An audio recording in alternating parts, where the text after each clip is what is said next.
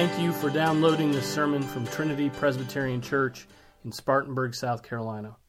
For more information about Trinity, visit our website at www.trinityspartanburg.com. Amen. Let's turn to Philippians chapter 2.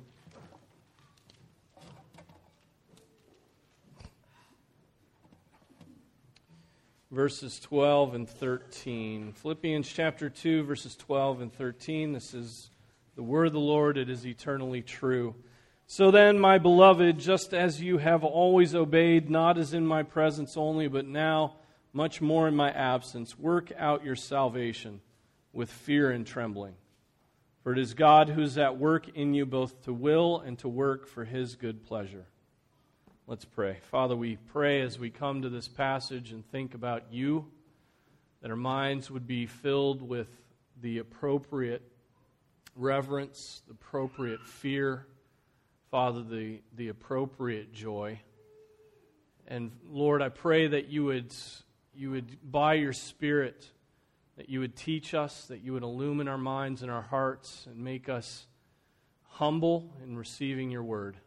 Father, we, we honor you as the one true living God, and we pray in the name of your Son. Amen. Amen. Be seated. One thing before we get into this third sermon on the fear of the Lord, uh, be praying for Ben. He, he, hasn't been singing today because his, his throat is messed up, and the doctors don't know what it is, and nor does he. So uh, just pray that it's um, allergies or something, and, and it gets taken care of, and that he's with us singing again soon. Um, yeah, so few evening sermons ago, I went through a number of verses that taught us that fearing the Lord was a good thing. The fear of the Lord is not simply an Old Testament concept that is uh, done away with in the New Testament. All of Scripture clearly teaches us that Christians are to fear the Lord. In fact, Christians, those who are born again by the Spirit, are the only ones who can truly fear the Lord, because uh, for the unbeliever there is no fear of God in, uh, for them. Last time we looked at the, those first three chapters of Paul's epistle to the Romans and saw that the apostle taught that unbelievers, though knowing God's law, right, they know God's law, they have um, no fear of God. Romans 3:18, there is no fear of God before their eyes. And so the unbeliever may fear a whole number of things, right, in this life, but he or she does not fear the living God. So obviously, it is only the life of a true believer that will demonstrate a fear of the Lord.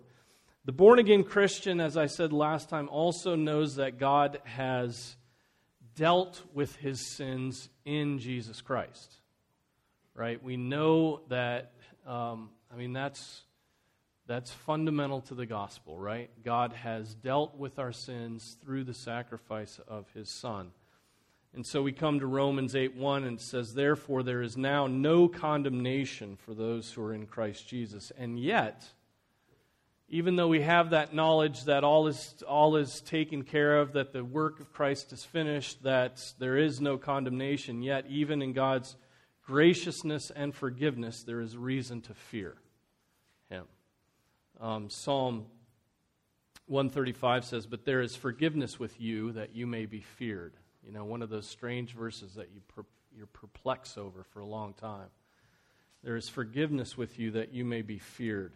Even God's forgiveness, let alone his discipline of his children, does not bring an end to fear, but in fact, according to that psalm, gives reason for it. Right? That God holds holds the forgiveness of our sins in His will and in His hands is reason for us to be circumspect about the way we live our lives, right? God holds all forgiveness at His discretion, and He is sovereign. And so um, to fear, I mean, to, to sin is, in a sense, to. Um, is to uh, forget that forget that fact of God's sovereign graciousness.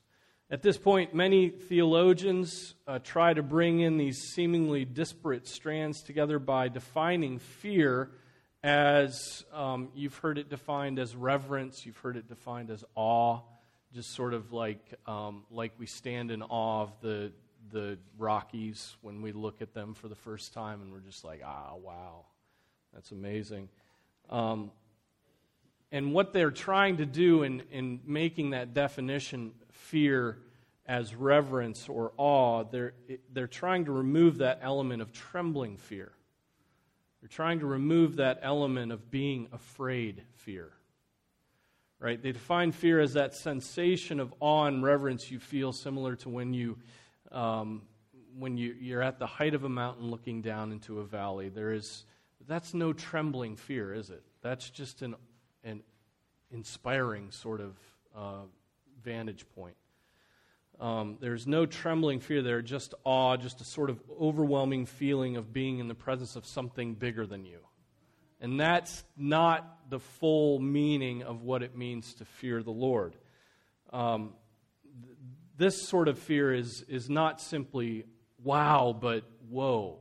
Woe is me, right? Not W H O A, but W O E. Woe is me, right? an awareness of the holiness of God and also a corresponding awareness of our sin. If we reduce fear to only reverence or awe, what are we to do with Paul's words in the verses that we just read? Work out your own salvation with fear and trembling. Right? For it is God who is at work in you both to will and to work for his good pleasure. Psalm 119, 120 says, My flesh trembles for fear of you and I am afraid of your judgments. Right? That's David, who is a man after God's own heart, saying that, that he trembles to think of God. He trembles in the presence of his God. His flesh is, has that reaction, right? When we're really scared, you tremble. Um, the Greek uh, phobeomai, which you can hear some English words in that, right? phobia comes from that Greek word, phobeomai, means to be put to flight, to fear, to dread, to be intimidated, to be terrified. Right? So that word means much more than awe. Right? Awe is a, way much of a reduction when, when the fullness of that Greek word means to be put to flight, right? To, to, to want to run away to fear, to dread, to be intimidated, to be terrified. And then, and then in, the, in the Philippians 2 passage, it doesn't just say fear, it says fear and trembling. So, terror and trembling would be an appropriate translation there. And, and trembling, tremo, in the Greek simply means what it says trembling, to tremble. Have you ever been so scared that you can't control your body?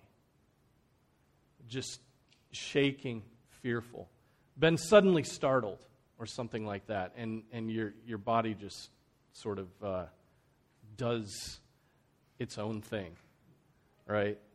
Um, you know, your guts may just unleash everything in your stomach, um, vomiting, right? But th- so, so fear is is like the psychological or the inward, the mind responding to God, and then trembling is what your body does. There's just this, this, this uh, a bodily reaction to fear. And so, can we bring together, therefore, there is no condemnation for those who are in Christ Jesus, and, and John's statement, perfect love casts out fear, and Paul's statement in Philippians, work out your salvation with fear and trembling? Remember last time we did work through that, and I ended with a quote. Um, it was from the theologian John Murray, and he said, There is much loose thinking on this aspect of the question. Is it, and then he asks the question, is it proper to be afraid of God? Is it proper to be afraid of God? And he says the only proper answer is that it is the essence of impiety not to be afraid of God when there is reason to be afraid. Right? When there is reason to be afraid, then it'd be, it'd be completely impious, completely the wrong thing to, to um, concoct a theology that, that casts all fear out of the equation. So, Christians, do Christians have reasons to be afraid? Christians have reasons to be afraid? To have fear that goes beyond reverence and awe? To have fear that goes beyond just respect for God? Well, yes and no. That's going to be my answer tonight. So you're right and you're wrong. the no first. The no first. Here's what we don't fear we do not fear God's final judgment. There is no condemnation for those who are in Christ Jesus. Right? We don't we don't fear that final judgment of God. We have assurance that what God has done for us in Jesus Christ, it is completed, it is finished, it's perfect, it's enduring. We will persevere to the end, and it is ours personally. Right? That, that salvation that we have is ours personally. This is, in fact, faith. Faith is the assurance of things hoped for, the conviction of things not seen. So, faith, true faith, understands that Jesus Christ has is the mediator. Jesus Christ has stepped in between the wrathful God and myself and has given me peace. We will appear before God, right, um, in the robes of Christ's righteousness. The wrath of God that was our due has been poured out on Jesus Christ. No condemnation for those who are in Christ Jesus. So, in a sense, we could say that we do not fear God's wrath. That has been propitiated.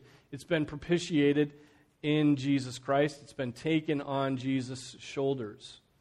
Machen says this then even the Christian must fear God, but it is, it is another kind of fear. It is a fear rather of what might have been than of what is. It is a fear of what, what would come were we not in Christ.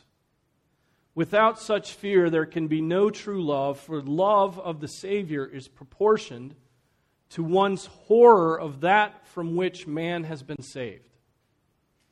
And how strong are the lives that are suffused with such a love? They are lives, um, they are lives brave, not because the realities of life have been ignored, but because they have been first faced. Lives that are founded upon the solid foundation of God's grace. May such lives be ours. Right? So, so he's saying what, what I just said. We don't fear that final judgment. There is no condemnation. And yet, there is some sense in which we say yes to the question that I asked before. If it is not ultimately the wrath of God and the final judgment that we fear because we're in Jesus Christ, then what is there to tremble about? What is there to tremble about? What reason is there for the Christian to be afraid of God? Well, the answer to that is twofold, and it's two sides of, of one coin God's perfect holiness, His ultimate transcendence, His glorious, unblemished holiness, and our continuing sinfulness. Our continuing sinfulness. The vestiges of the old man, right? forgiven, redeemed, born again, justified, yet still sinners. And the sins of believers are taken very seriously in the scriptures, aren't they? The sins of believers are taken very seriously. That we, we could say that in some sense, the, the unbelievers sin out of ignorance. Right? They don't, they, don't, uh, they don't have the training of the Word of God. They don't have reminders of righteousness. They don't acknowledge God. They suppress the truth. And so, in some sense, they're, they're, they're sinning in ignorance. But believers, believers always sin in knowledge. Have you read the Word of God? Do you know His law? Do you know what He said to you? Well, every time you sin, you're sinning knowing what's right. And you have no excuse. Calvin writes in his Institutes when the apostle teaches that we should work out our own salvation in fear and trembling, he demands only that we become accustomed to honor the Lord's power while greatly abasing ourselves. Right? Honor God's power, abase ourselves For nothing so moves us to repose our assurance and certainty of mind in the Lord as distrust of ourselves, and the anxiety occasioned by the awareness of our ruin. In this sense, we must understand what is said by the prophet I, through the abundance of thy goodness, will enter thy temple, I will worship in fear. Here he fitly joins the boldness of faith that rests upon God's mercy with the reverent fear that we must experience when we come into the presence of God's majesty and by its splendor understand how great is our own filthiness. Solomon also speaks truly when he declares that man blessed, that man blessed who is always afraid in his own heart, since by hardening it falls into evil. But he means that fear which renders us more cautious, not the kind that afflicts us and causes us to fail while the mind, confused in itself, recovers itself in God, cast down in itself, is raised up in Him, despairing of itself, is quickened anew through trust in Him. A little bit more of Calvin. Hang with me. Accordingly, Calvin says, nothing prevents believers from being afraid and at the same time possessing the surest consolation. According as they, they turn their eyes now upon their own vanity, and then bring the thought of their minds to bear upon the truth of God. How, someone will ask, can fear and faith dwell in the same mind? Indeed, in the same way that conversely sluggishness and worry so dwell. For while the impious seek freedom from pain for themselves that no fear of God may trouble them, yet the judgment of God so presses them that they cannot attain what they desire. Thus, nothing hinders God from training his people in humility that while fighting stoutly, they may restrain themselves under the bridle of self control. And from the context, it is clear that this was the intention of the apostle, where he assigns the cause of fear, the trembling, to God's good pleasure, whereby he gives to his people the capacity to will aright and to carry through valiantly.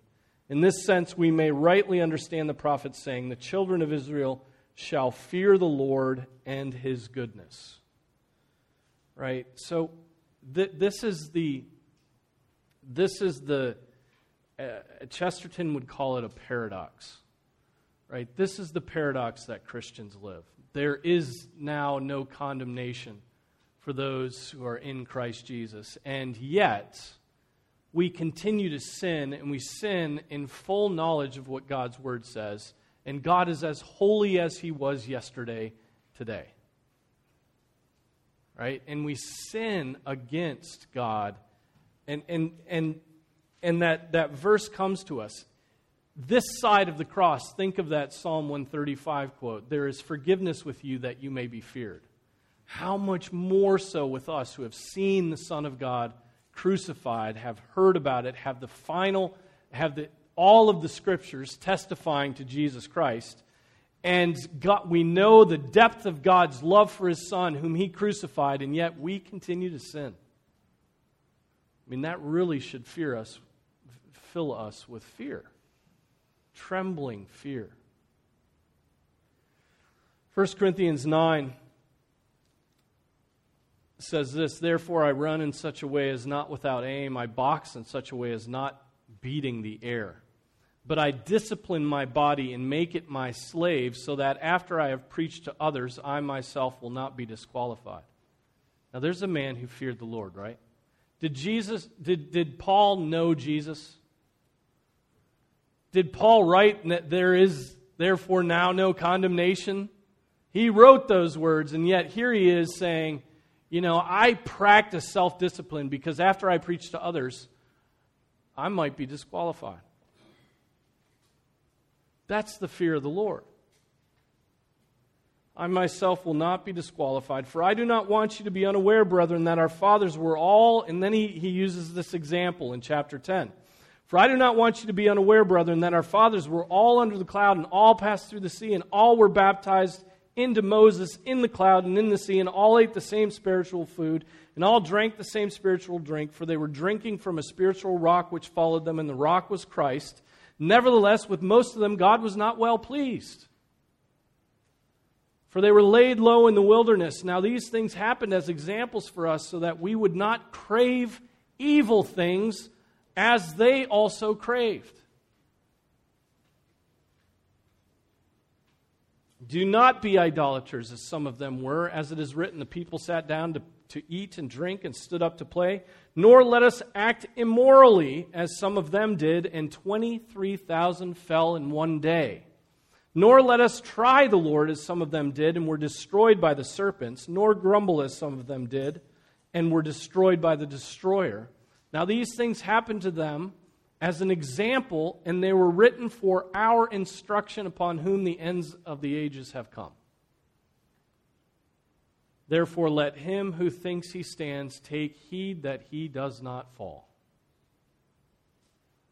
Now, those are inappropriate words if there is no fear of the Lord, right? If everything is cheap grace and there is no condemnation for those who are in Christ, and, and you have your card written out that you, you you came to Christ on such and such a day, then, then that's an inappropriate statement in Scripture.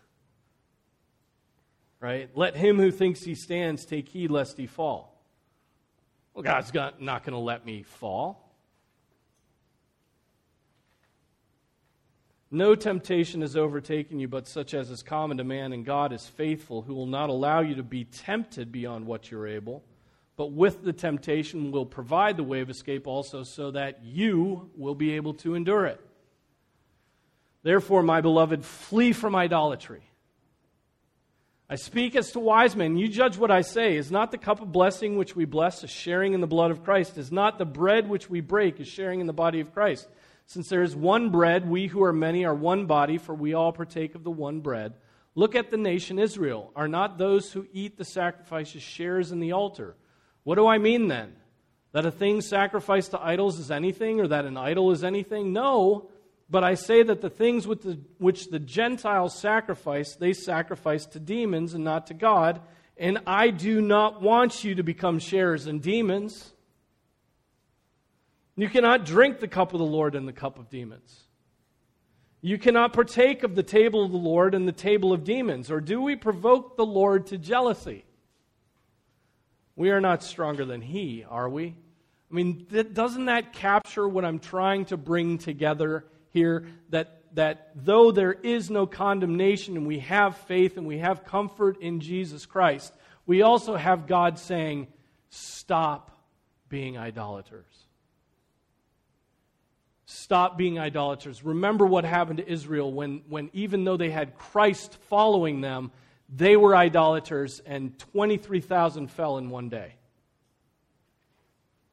The church has much to learn from that, right? That's what Paul is saying here, church. Learn from this. Israel was an example to us that we might walk in fear. 2 Corinthians 13 5. Think of this. Test yourselves to see if you are in the faith. Examine yourselves. Or do you not recognize this about yourselves that Jesus Christ is in you, unless indeed you fail the test? He's not supposed to say that last part. Not as a, not as a Calvinist, like the Apostle Paul was. Right? If you are in the faith, test yourselves to see if you are in the faith. Examine yourselves. Right? And and then you will recognize that Jesus is in you unless you fail the test. In the end, the Christian continues in the fear fear, the trembling fear, the being afraid of God for these reasons. One, this is the big thing our ongoing sinfulness. Our ongoing sinfulness. Our ongoing sinfulness can, can easily indicate that we are the, the seed that fell onto rocky soil. Right?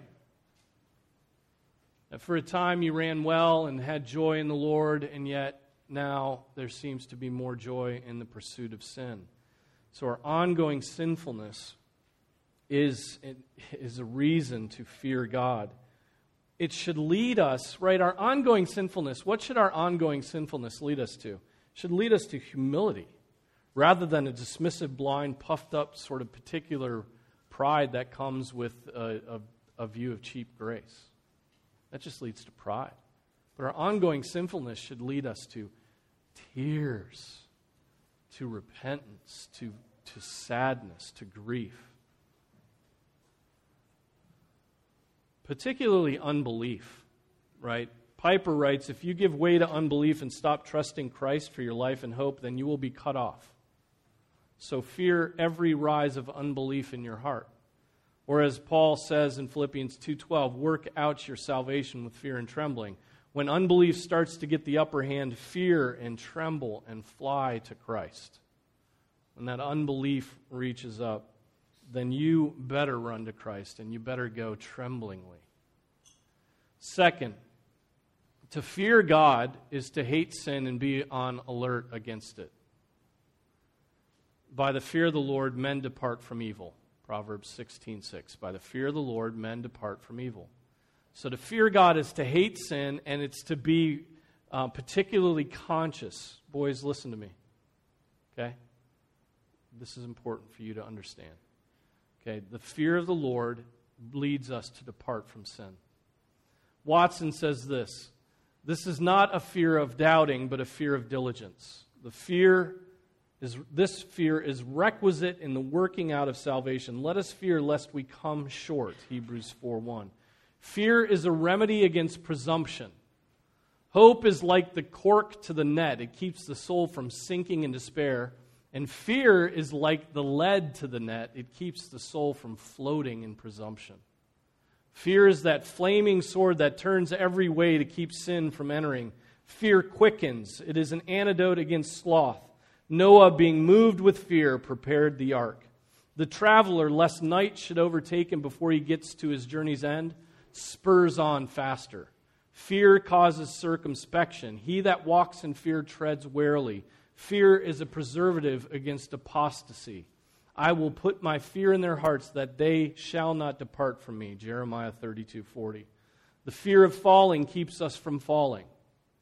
Fear is the badge and livery of a Christian. The saints of old were men fearing God. It is reported of holy Anselm that he spent most of his thoughts about the day of judgment. Happy is the man that fears always.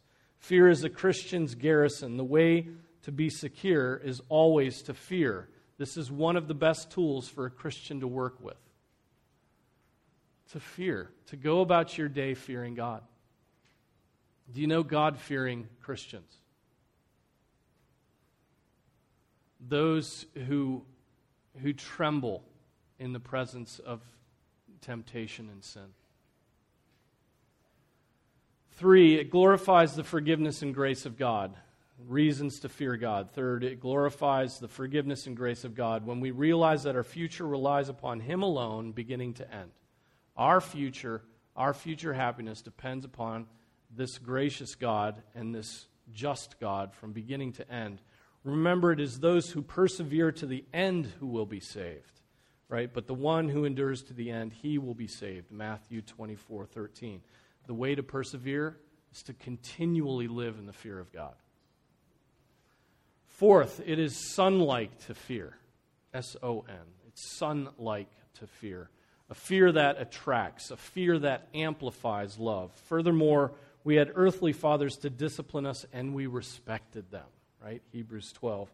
Our Father is good, He's gracious, He's filled with everlasting loving kindness and all power and holy hatred for sin. He hates sin and He's filled with all grace. Fifth, there is no coasting in the Christian life. Work out your salvation with fear and trembling. If you coast, there is no fear.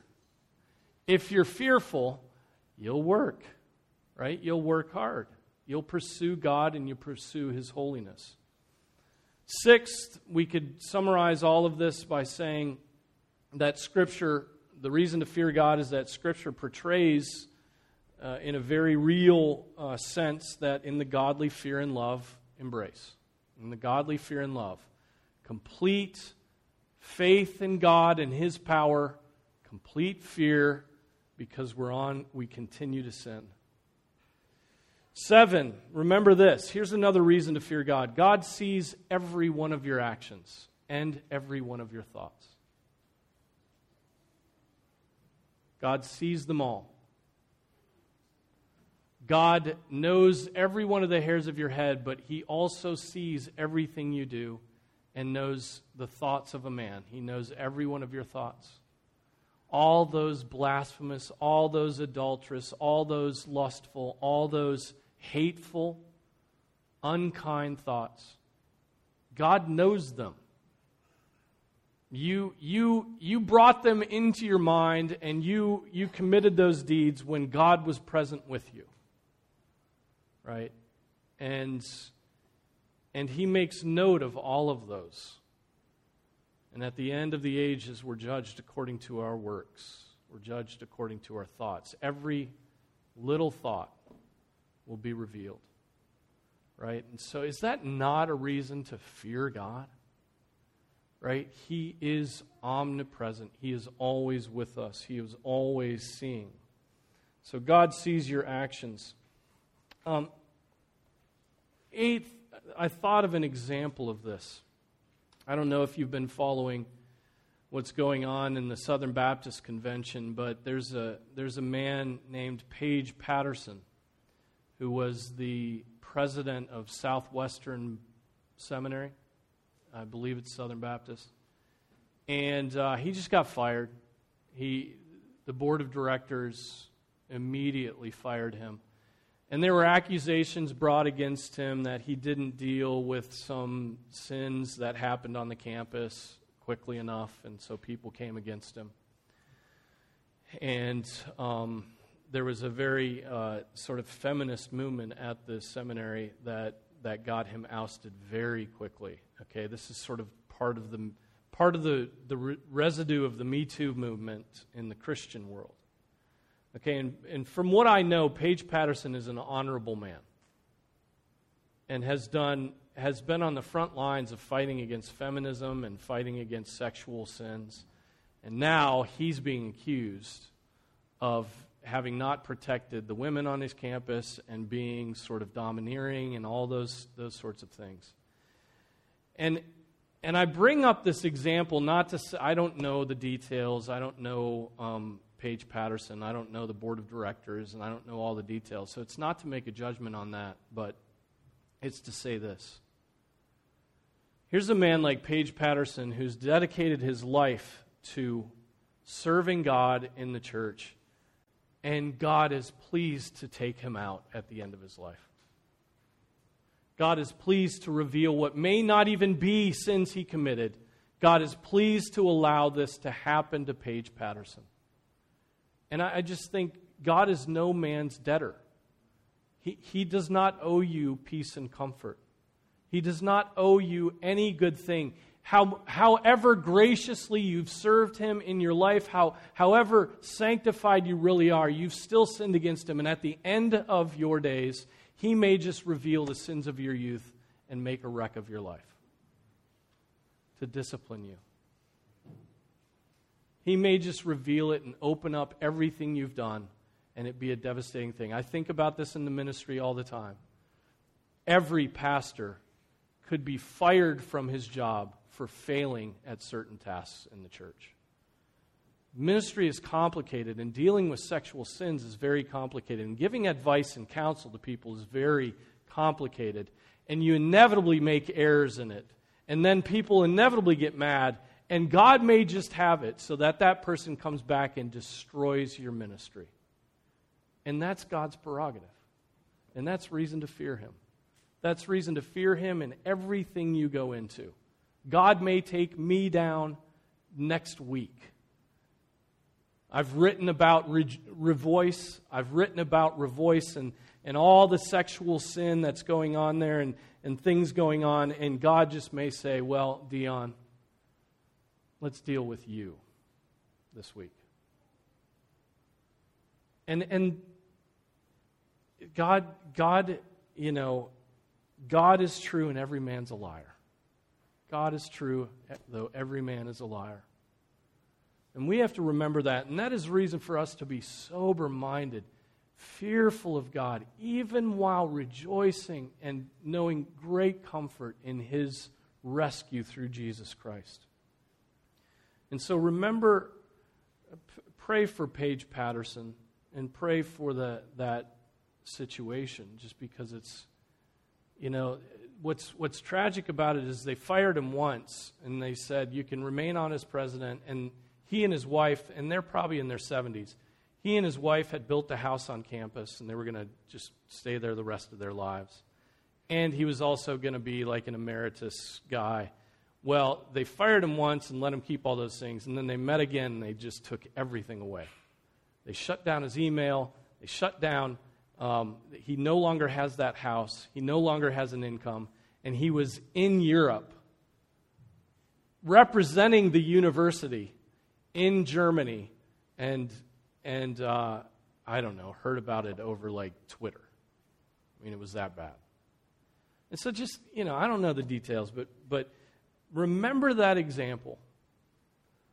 Remember the example. God is pleased now for Paige Patterson to have these awful situations dragged out into the light to discipline him. And though he has served faithfully, um, so, lastly, I'll say that the fear of the Lord leads us to that kind of sobriety, right? It leads to that kind of sobriety. We may claim the forgiveness that we have in Jesus Christ, and yet we still continue to sin. And it is the fear of the Lord that is going to make us stop short of some of the most evil things that we would give ourselves to.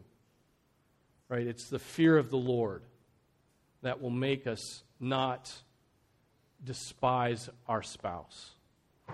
It's the fear of the Lord that's not going to make us touch things that we shouldn't touch. It's the fear of the Lord that's not going to allow us, not, that's going to stop us from looking at things that we should not look at. As we think about the fact that God, what we do in secret, God may bring out into the light. Right? And so let's fear Him. Let's trust Him. Let's remember there's forgiveness with the Lord, but with that forgiveness comes this kind of fear. We cease sinning. We understand his immense wrath against sin. Amen? Let's pray. Our Father, we, we bow in reverence before you. We, we do ask that you would stir up within us the kind of faith that fears, that both trusts and fears. Father, there is no contradiction between these two things. So I pray that we would be sober minded, that we would be circumspect, that we would examine ourselves, that we would, we would uh, also rest in you and remember that in Jesus Christ there is no condemnation, that the wrath to come has been mitigated by Jesus. And yet, Father, you are a Father who disciplines, who disciplines your children, who scourges the ones you love. And so I pray that we would walk in sobriety, that we would, every day of our lives, think twice about the sin that we are so given to, knowing that you are watching and you are to be feared. We pray this in Jesus' name. Amen.